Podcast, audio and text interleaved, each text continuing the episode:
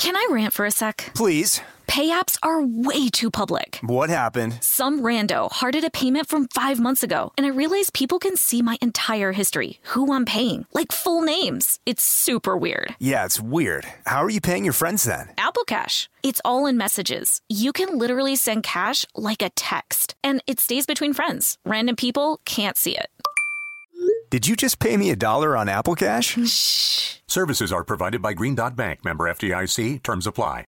Whether it's her first Mother's Day or her 40th, she deserves more. Shop tons of stunning on trend jewelry for every budget at Diamonds Direct. Diamond fashion jewelry, beautiful birthstones, everyday pearls starting at just $200. Commemorate the real loves of her life with a gorgeous pendant featuring the birthstone of the one who made her mom. This Mother's Day, Diamonds Direct has everything you need to say thank you. Diamonds Direct, your love, our passion.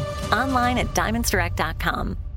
This episode is brought to you by Pedigree. If you've been looking for love at first sight, it is closer than you think. It can be found at your local shelter. So this June 7th to 9th, join the Pedigree Adoption Drive, and the Pedigree brand will reimburse your dog adoption fees nationwide. Pedigree knows that bringing a dog into your home not only opens their heart, it can open yours too. Visit pedigree.com slash adoption dash drive to learn more about the adoption drive and to see full terms and conditions.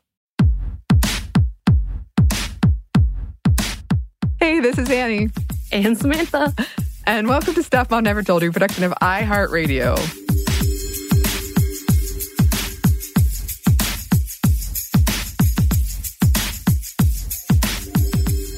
Today we have another episode of Book Club for you, and we are very excited to be talking about Unapologetic, a Black, queer, and feminist mandate for radical movements by Charlene A. Carruthers. And this is a very timely book for a lot of reasons, probably a lot of them obvious. It takes a look at Black intellectual thought and organizing and grassroots movements like the Haitian Revolution, the Civil Rights Movement here in the United States, um, feminism, and the LGBTQ plus movements to provide a flexible model for for organizing while also calling for a more queer and feminist approach to black liberation and a more radical approach as well. The book delves into all the tools of white supremacy that white supremacy uses to function to keep oppressors in power, tools like the patriarchy and feminism and homophobia and ableism. Through her years of organizing, Carruthers also has recommendations for improving the longevity and effectiveness of social justice movements with things like healing justice within these movements themselves and developing leaders. So, very, very timely, yes. Uh, she also re examines several of the common issues that come up in organizing the unhelpful comparisons to past movements or the generational disconnect, social media infighting, burnout, questions of accountability, pinning hopes on one single leader, past and present, and only remembering the good things a leader did and not the problematic aspects and how that hinders social justice movements and she knows what she's talking about. Uh, she wrote, quote, since 2013, I have steered the growth and development of BYP 100, which is the Black Youth Project 100, and one of the most prolific and integral Black liberation movement organizations of the 21st century.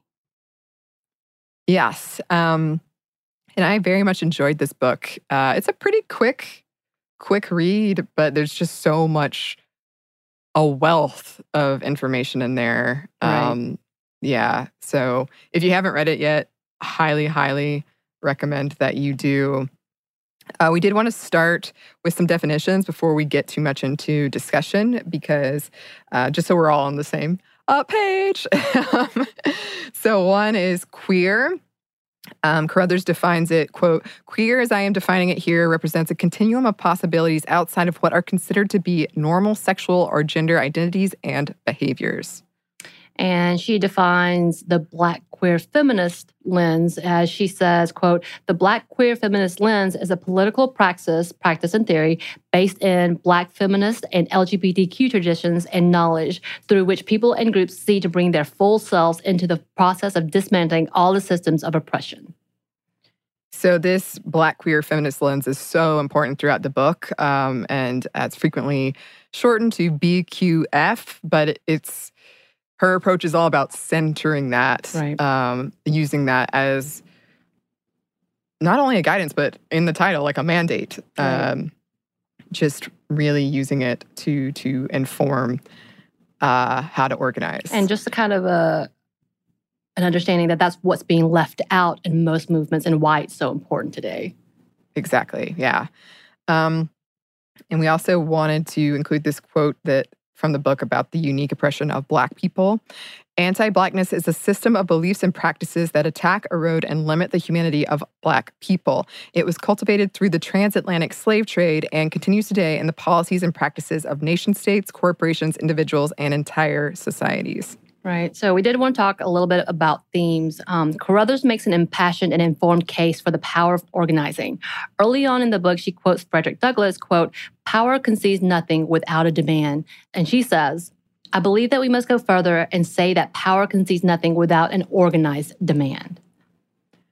Right. So let's talk about organizing. It's pretty key in Right. the book. Um, she writes Organizing by using the Black queer feminist lens calls for us to be individuals and to work collectively, with neither being at the expense of the other. And that, that's one thing I really loved about um, her approach. And this isn't really uh, an autobiography. She there are some personal stories throughout, but um, there it's more lessons learned and history, just this all of this history of um, Black liberation movements and radical movements. Um, but I loved how she really emphasized that there needs to be both sort of this individual, what do I want? Right. What am I fighting for? What do I want to see? But also collectively, because you can't achieve something in a vacuum. Like you need to work together. Right.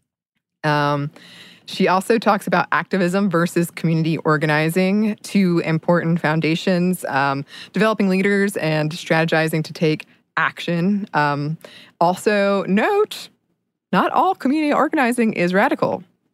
Many work to keep systems of oppression in place. Oh, and those call outs are pretty hard. Yeah. as you read the book. So, asking yourself, what world do you want to build and what do you want for future generations? Who are you? Who are your people? What do you want? What are we building and are we ready to win? yeah, having those answers in place um, will really help guide you and and what you feel that you can uh, contribute and what you do want to see and what you're fighting for because um, burnout is a big problem. Right. And she discusses the killing of Black imagination along with that, of imagining what this world that you're fighting for could look like, um, and the importance of that imagination when it comes to envisioning this world that you want to to live in and you want future generations to live in. Um, she also discusses the importance of transformative change eh, as opposed to reforms. Um, so, for example, she describes a quote from a black actress, I believe, of black women being at the bottom of the social ladder um, and hanging on to that bottom rung. And Carruthers is a proponent of imagining a different ladder. Like instead of that, you've got to climb this ladder. Why do we have to have that ladder at all? Let's think outside of that. Let's get a better ladder. Yeah, or no ladder. Who Let's knows? get rid of the ladders. Yeah, That'd be lovely. She also talks about the need for accountability in organizing. And um, one of the things that she does talk about within her own organizations is very raw, is the example of the Me Too movement within their own organization. She, wri- she writes in an amazing personal manner that really does feel like it hits close to home for anyone. And honestly, it's true. If the truth is that there are more women that are victimized than not, then we must also know the perpetrators of these yeah, incidents. And we have to hold that person or even just that accountable about what it is and what it seems. And, and if we truly are saying believe women um, and believe victims, then how do we actually do that in regards to people we know, that people we respected and worked with? Um, and just realizing at the same time that these truths can be devastating. And I found her uh, relaying of incidents with that happening with her leadership in her own program was really beautifully raw. Of course, there was mm-hmm. it was kind of one of those levels of how do we handle it, what does it come down to, and how do we hold our own accountable, and without completely ostracizing someone and completely giving up on someone, but at the same time, making sure that they take responsibility in their part to this. So it was definitely a nice insight to see how she opened up about her own struggles and trying to come face to face when she has to be the one that says, What do we do? How do we handle Yeah. this? And what do we do when it's our friend? Mm-hmm. Yeah, um, I really appreciated that too, and I could feel like the anxiety in my own stomach reading that. Of Right. What would I do? Um, and I've thought about it because, unfortunately, as you say, the numbers just indicate Right. I probably do know someone who's done who's been involved in some kind of non-consensual sexual thing and that's a scary thought of what what you would do but I you know you have to you have to hold people accountable for their Right. actions. You have to live out what you say. And if we truly Exactly. believe that victims need to be believed, and there's so much connotation to how do we do that? And at the same time, how do we do that as an organization that's supposed to be a leadership organization to impact these type of wrongs and to make change these types of wrongs? That's a whole big nutshell that you have to Oh, undo. yeah. Oh you yeah, have to and at the time uh her this organization BYP 100 was in like the national spotlight before this happened. Right. Like it was a very stressful Right. um Oh, I felt that Series of anxiety. For yeah. sure. oh yeah. um so we do have other themes that we want to touch on, but first we have a quick break for a word from our sponsor.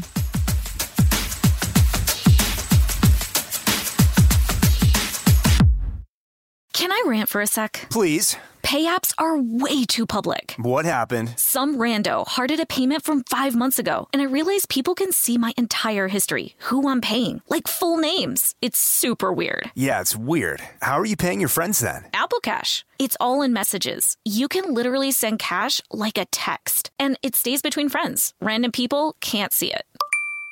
Did you just pay me a dollar on Apple Cash? Shh. Services are provided by Green Dot Bank, member FDIC. Terms apply. Snagajob is where America goes to hire, with the deepest talent pool in hourly hiring. With access to over 6 million active hourly workers, Snagajob is the all in one solution for hiring high quality employees who can cover all your needs. On demand, temp to hire, part time or full time. You name the position warehouse worker, retail associate, grocery store clerk, fitness trainer, baker, stylist, bellhop, podcast producer. Yeah, Snagajob's got a worker for that. With our easy to use platform, you're able to seamlessly post and fill available positions quickly with a dedicated customer support team to provide all the help you need along the way. Kind of nice knowing you have a talent pool like that in your own backyard, right? Snagajob is the partner you need to keep your business running smoothly. So visit snagajob.com or text snag to 242424 to talk to an expert. Snagajob.com, where America goes to hire. Top Thrill 2 is like no other course. Two 420 foot vertical speedways, three launches. All right, let's talk strategy. Copy that, driver. Go for maximum acceleration off the start. Roger that. You've got a short straightaway to push from 0 to 74 on the first vertical speedway. And what about the rollback? Rollback will set you up for an explosive reverse climb 420 feet in the sky so you reach 0 G's in total weightlessness. 420 feet of straight up speed. Let's get it. Top Thrill 2, the world's tallest and fastest triple launch strata coaster. Get your tickets at cedarpoint.com.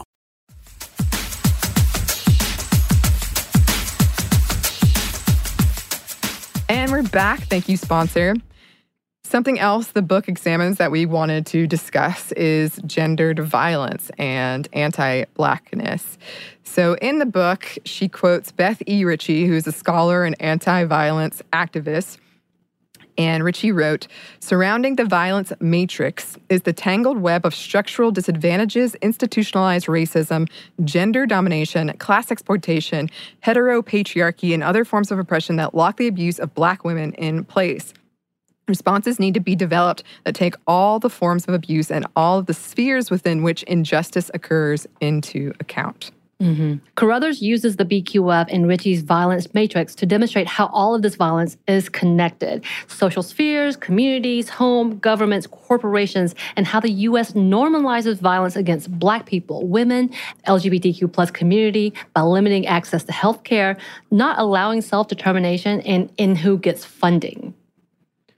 Yeah. So, really driving the point home that all of these things are connected. Right. Um, you can't separate out uh, sort of structural violence and say this is the only problem, but you have to recognize the influence they have on each other.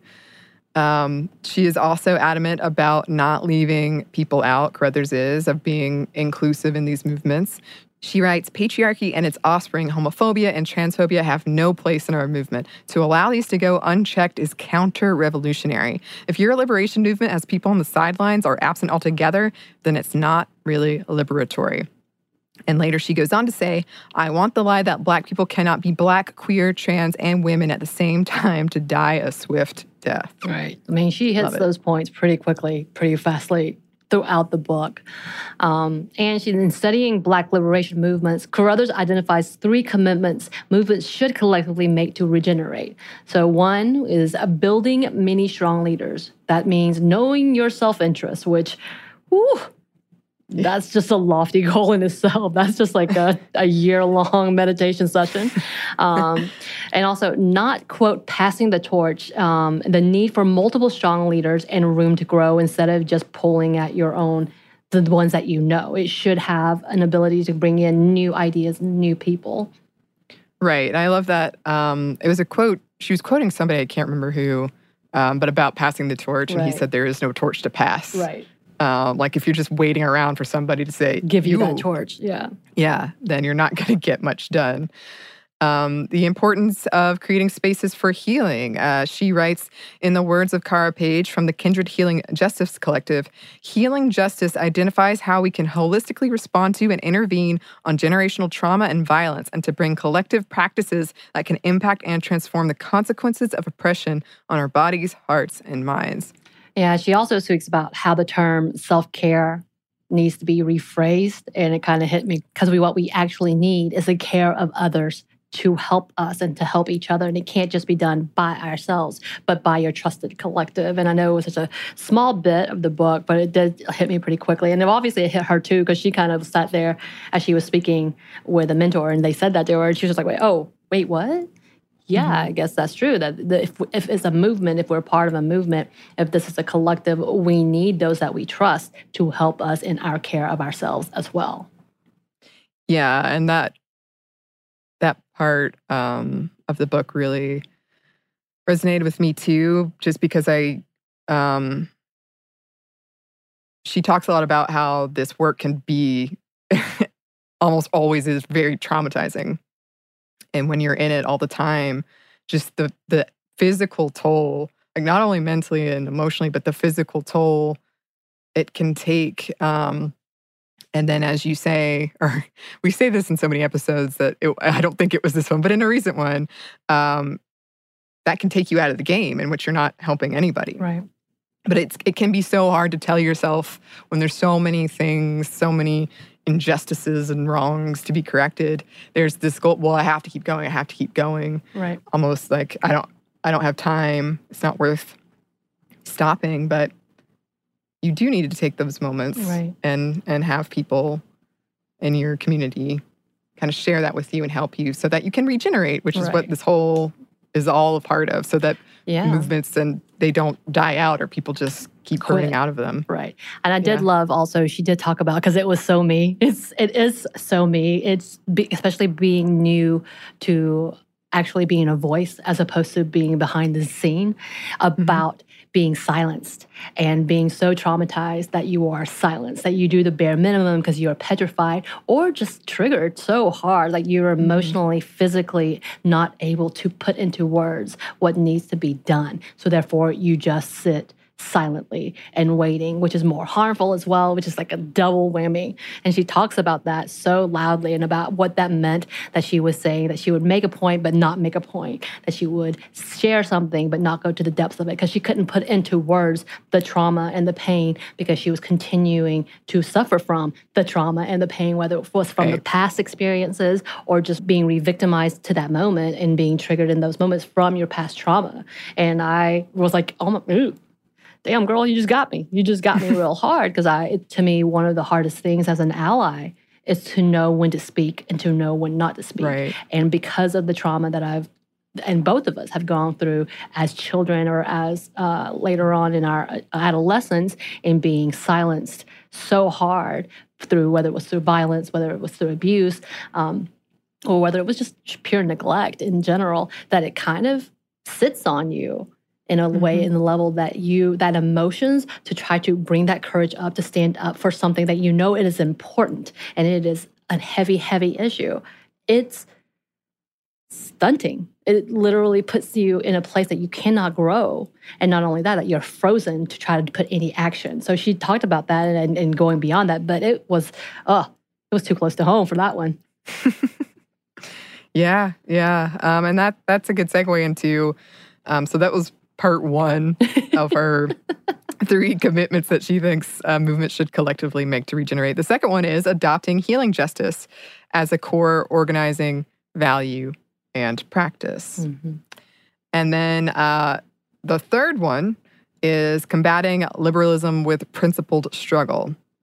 Um, she compares social movements to the human body, to to cells, like human beings being cells. Right. Um, oh, again, this one was challenging for me because she isn't talking about the damage of white liberalism, although she does include it, but liberalism as a whole and how it has been bogged down by good intentions and honestly mixed with, if not grounded, with uh, the idea of capitalism and, and, the growth of capitalism and the change of a movement that is too easy to compromise. And I guess, honestly, we can say this is where we are in our presidential election. This is exactly where we have come into this moment of liberalism to me at one point in time was about freedom and rights and justice.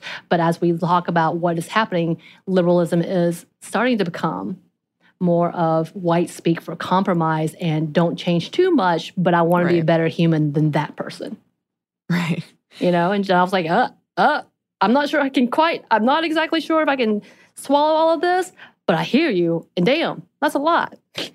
yeah. Well, she, she definitely goes into into that and that's one of the things I really appreciated about her writing as well is she's um very she doesn't romanticize things. No. So she talked about the Obama era and like the good things, but also all these bad right. things. And that's what um, she stands on is that you cannot, as we said at the beginning, her her whole thing was you cannot sit here and pretend everything was great when it wasn't. And you have to acknowledge the faults in order to progress and to make change. Yeah, and that is she makes that point throughout and I really really appreciated it because it's true if you're like ignoring all these other issues that are happening if you're not using this um kind of black queer feminist lens and are okay with these injustices are they're just not in your you're you're not worried about them then yeah things aren't going to change right. and the system will continue on. Right. So I really appreciated how she did that. And, and she did bring up with the liberalism and white liberalism how it is so often um, Black women working to get uh, Democrats elected, or that has been the case for a long time, and then not getting anything that they asked for. Right. like being largely ignored. Right. Yeah.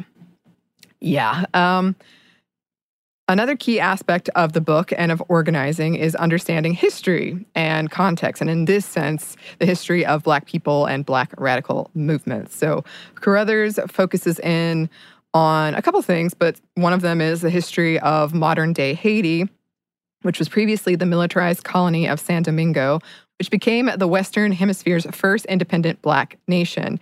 She uses Ella Baker's understanding of radicalism here. Quote, in order for us as poor and oppressed people to become part of a society that is meaningful, the system under which we now exist has to be radically changed. This means that we are going to have to learn to think in radical terms.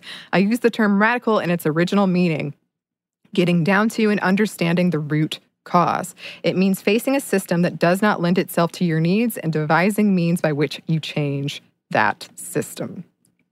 So, before the 1804 Haitian Revolution, enslaved Africans died from overworking or violence within 10 years on average. Over 1 million Haitian freedom fighters overthrew the French colonizers and established a Black Republic, the first in the Western Hemisphere. This disrupted the trade for France, the UK, and the US, and these countries made sure to make things ridiculously difficult for Haiti, creating and exacerbating things like poverty, as we can see today. And she expounds on this and hammers home the importance of telling the stories of Black radical traditions and recognizing contradictions to move forward, like the historical lack of LGBTQ plus voices, the lack of women's voices in some of these movements, um, even though a lot of times they were the ones doing the work. And a lot of these histories are missing from our popular narrative, the history that we popularly tell. Um, she uses the case of Mrs. Recy Taylor, who in 1944 was kidnapped and raped by 10 white men and boys. Investigating this, Rosa Parks organized bringing together prominent black activists and organizations in Alabama where this occurred to create the Alabama Committee for Equal Justice for Mrs. Recy Taylor. The Chicago Defender labeled this campaign as the strongest effort for equality in a decade. Led by Black women, this campaign drew level support in coalitions previously unseen or at least uh, around that time, very, very uh, rare to see something like that, for combating the sexual violence Black women and girls faced. And uh, it became key in the fight for Black liberation taking place, but is largely not told, is largely forgotten. Which is sad. And another yeah. example she gives is Bayard Rustin, an openly gay black man being pushed aside for, quote, more palatable black leaders, or the stories of Marsha P. Johnson and Sylvia Rivera that we touched on in our protest and organizing episodes.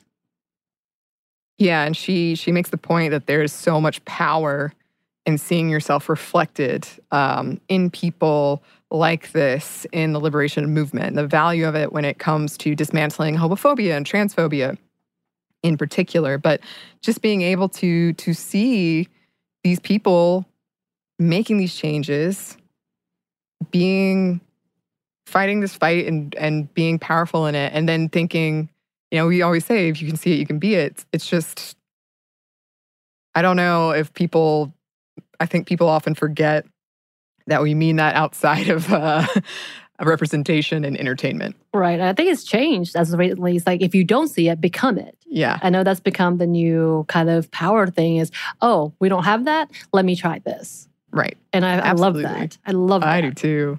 Yeah. And I mean, it definitely is changing now when we look at who is leading a lot of these social movements. Right. Uh, and, and like, again, uh, what they were before this. um, we just weren't seeing them or hearing right. about them as much. The uh, fact that we she, have to go through these depths of right. crisis in order to be willing to see who actually have been trying to push it forward. We've just been in a system where it is not advantageous for us to know of them. Yeah. Yeah. And she makes the point like, you have this big Hollywood movie with Sean Penn, like multi million dollar for milk, but you don't have like anything for Marsha P. Johnson and Sylvia Rivera. What if we did? Right. Uh, like with the same funding, not just uh, like on the same level. Right. Yeah. Yes. So we do have a little bit more for you listeners, but first we're going to pause for one more quick break for a word from our sponsor.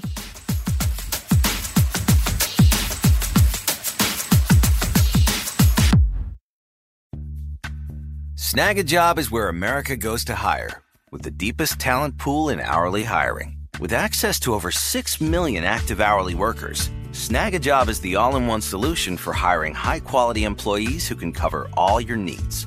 On demand, temp to hire, part time or full time. You name the position warehouse worker, retail associate, grocery store clerk, fitness trainer, baker, stylist, bellhop, podcast producer. Yeah, Snagajob's got a worker for that. With our easy to use platform, you're able to seamlessly post and fill available positions quickly with a dedicated customer support team to provide all the help you need along the way. Kinda nice knowing you have a talent pool like that in your own backyard, right? Snagajob is the partner you need to keep your business running smoothly. So visit snagajob.com or text snag to 242424 to talk to an expert. Snagajob.com, where America goes to hire. Rev up your thrills this summer at Cedar Point on the all new Top Thrill 2. Drive the sky on the world's tallest and fastest triple launch vertical speedway. And now, for a limited time, get more Cedar Point fun for less with our limited time bundle for just $49.99. Get admission, parking, and all day drinks for one low price. But you better hurry because this bundle won't last long. Save now at cedarpoint.com. When you think about the future, what kind of technology do you envision? Whatever the future holds, artificial intelligence will undoubtedly be at the heart of it all. Join Graham Class as he hosts season two of Technically Speaking, an Intel podcast from Ruby Studio in partnership with Intel. Explore the future of technology that's rapidly evolving our world today with the help of AI. There is still so much work and research needed to fully understand the power and potential of AI. And Intel is at the forefront of implementing AI and revolutionary technology that's changing the world we live in for the better. In each episode, Graham interviews the minds transforming medicine and healthcare, retail, entertainment, personal computing, and more while pioneering new uses for AI in these spaces. Tune in every other Tuesday and explore the latest technology that's changing our world today and creating a more accessible tomorrow. Listen to Technically Speaking, an Intel podcast on the iHeartRadio app, Apple Podcast, or wherever you get your podcasts.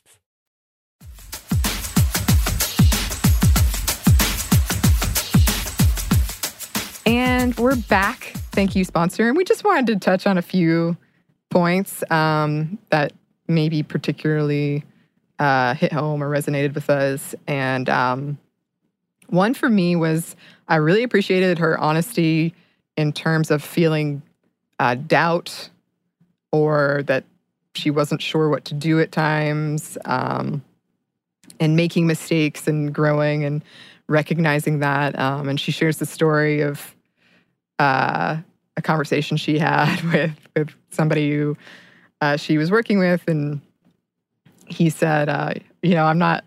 I'm not fully woke, but I'm pretty woke, or something right. like that. Right. He says, uh, "I'm not quite. I'm not fully woke, but I'm waking up."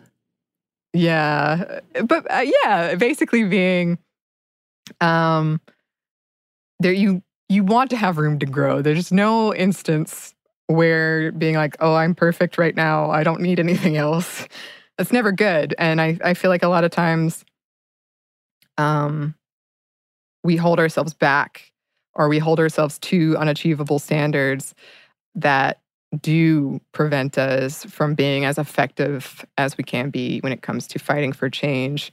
And I know we've talked about that in specific before when it comes to feminism and how for a long time I felt like well, here are all these examples. I would have like examples. Well, I'm not a good feminist because of this and right. this. So how can I speak about it? Um, and it held me back and it kept me quiet. And that's the opposite of what we want and need right now. And when I, when I do think on it, especially as I've been on this show, there are things I look back that I've said or done or are times that I've really failed that I wish so desperately I could change. And it did keep me quiet. And it did keep me afraid for a long time. Um, but I learned from those things. Like as painful as it still is, I'm not gonna lie, some of this is still painful. I did I learned from it. And you can't let that stand in the way of doing something. Right. Well, like we were talking about just being silenced and being so traumatized that we are silenced. Mm-hmm. And she did talk about also about um, not just canceling people without actually teaching people. And that's not the way to go either. Um, and we've talked about this before, and we've talked about cancel culture before. And I know mm-hmm. that's a big subject right now with the Harper's article. We're not we're not going to talk about, but in the fact that there's nothing nothing happens no change happens just by saying you're wrong and dismissing them but change happens when you can teach and, and, and show them what is the better or why is wrong or what's happening. Um, of course, the conversation would also be laid at the fact that we put that on most of the times uh, the marginalized community. We put that on people's shoulders yeah. who should not have to be responsible to be the burden to teach us or teach others mm-hmm. um, in on all of this. But yeah, I think it was she was good at bringing up so many good points, all like large and small, that I was just like, okay, how do I grasp all these? And she did talk about education um, and the work never being done, and that's a part right. of our responsibility as well. But she I, she also did talk about that anti-blackness is adaptable in the face of resistance to oppression, um, and I found that really like, oh, that's that's true. It is, um, and whether it's adaptable for people to say, but I'm not as racist as this or I'm not as racist as that. And that's right. still anti Blackness when you say it in terms of these levels. Um, and she talks about this also as an educational access being privilege. Um, Mhm. And again, I think that's kind of goes without saying, which is part of the problem we see all the time is who is afforded the better education and why, and why is it so limited, and why is it so um, segregated for making sure those who are already in the good spot to be elevated would continue to be elevated as not given to the opportunities for those who may have never had that same opportunities. And I thought that was a really good conversation about that as well, about growing and how not only do we need to look at this as problematic, but we also need to be willing to share that wealth of knowledge as well.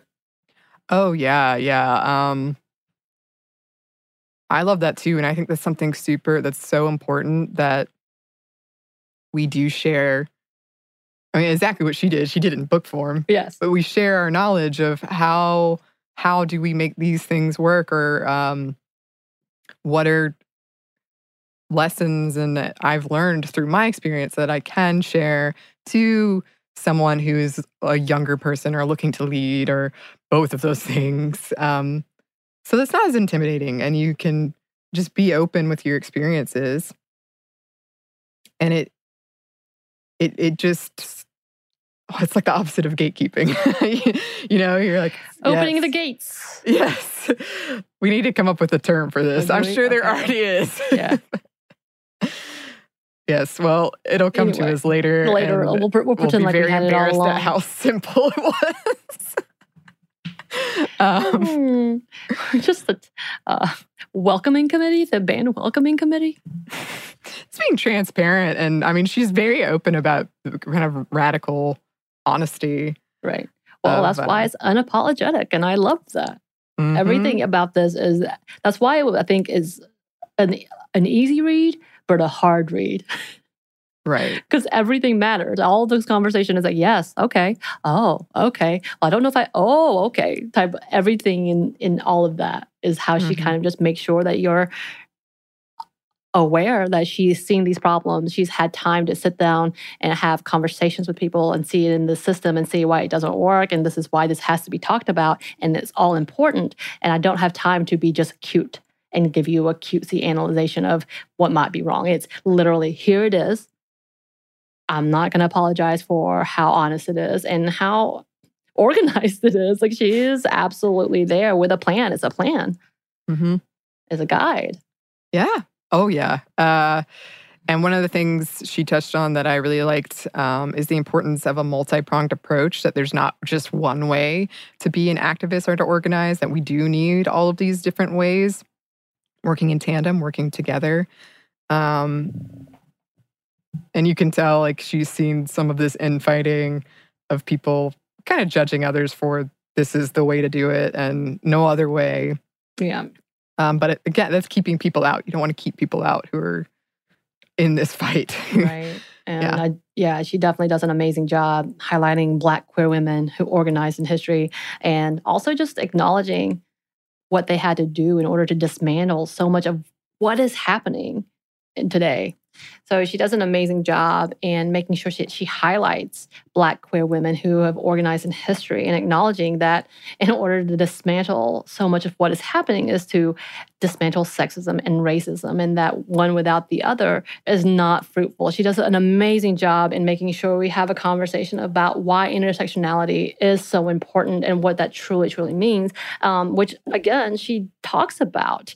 Uh, women in history, queer women in history, queer identifying, gender nonconforming uh, communities who would come together and or maybe on their own to try to dismantle the entirety of what is a problem. And it's not one without the other. And talking about why these people are so important and why it's been failing because oftentimes one ignores the other and you can't do that whether it's the suffragette movement with the white women saying you know it's all about us or versus some of the even civil rights movement which talks about only black men and acknowledging only black men um, so i think that's kind of conversation that has to be the bigger point is we have to dismantle both in order to see any type of reform Yeah.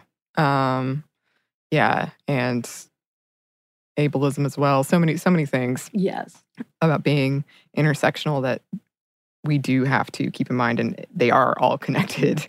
Uh, and yeah, I guess in conclusion, this Very timely, uh, very much needed. Uh, centering Black queer women who've been doing the work and getting things done, and and what we can learn from them throughout history and right now without forgetting or erasing them or being like a white lady showing up to your first protest and like, aha, I know what to do. Listen to me. No, no. um, sharing knowledge about what has worked for her and what hasn't, um, lessons she's learned, how to move forward. It really is a great primer on organizing and and how we can um, be more efficient as we move forward.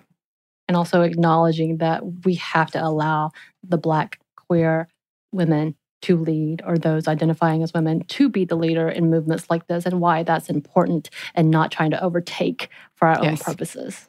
Yes. yes. Yes. Um, so definitely, definitely recommend. Um, we uh love getting these recommendations from you because I know some of your listeners wrote in about this one. Please keep sending those. We got to choose our next book and we want your help to do it. Our email is stuffmediamomstuff at iheartmedia.com. You can also find us on Instagram at Stuff Mom Never Told You or on Twitter at MomStuffPodcast. Thanks as always to our super producer, Andrew Howard. Thank you.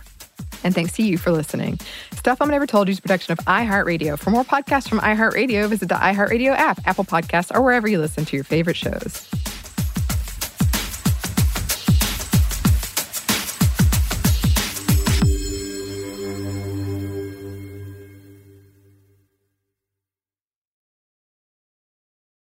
This episode is brought to you by PNC Bank, who believes some things in life should be boring, like banking. Because boring is safe and responsible, level headed and wise. All things you want your bank to be. You don't want your bank to be cool or sexy. Sexy is for 80s hair bands not banks. That's why PNC Bank strives to be boring with your money so you can be happily fulfilled with your life. PNC Bank, brilliantly boring since 1865. Brilliantly Boring Since 1865 is a service mark of the PNC Financial Services Group, Incorporated. PNC Bank, a National Association member FDIC. This episode is brought to you by Pedigree. If you've been looking for love at first sight, it is closer than you think. It can be found at your local shelter. So, this June 7th to 9th, join the Pedigree Adoption Drive, and the Pedigree brand will reimburse your dog adoption fees nationwide. Pedigree knows that bringing a dog into your home not only opens their heart, it can open yours too. Visit pedigree.com slash adoption drive to learn more about the adoption drive and to see full terms and conditions. Top Thrill 2 is like no other course. Two 420 foot vertical speedways, three launches. All right, let's talk strategy. Copy that, driver. Go for maximum acceleration off the start. Roger that. You've got a short straightaway to push from 0 to 74 on the first vertical speedway. And what about the rollback? Rollback will set you up for an explosive reverse climb 420 feet in the sky so you reach 0 G's in total weightlessness. 420 feet of straight up speed. Let's get it. Top Thrill 2, the world's tallest and fastest triple launch strata coaster. Get your tickets at cedarpoint.com.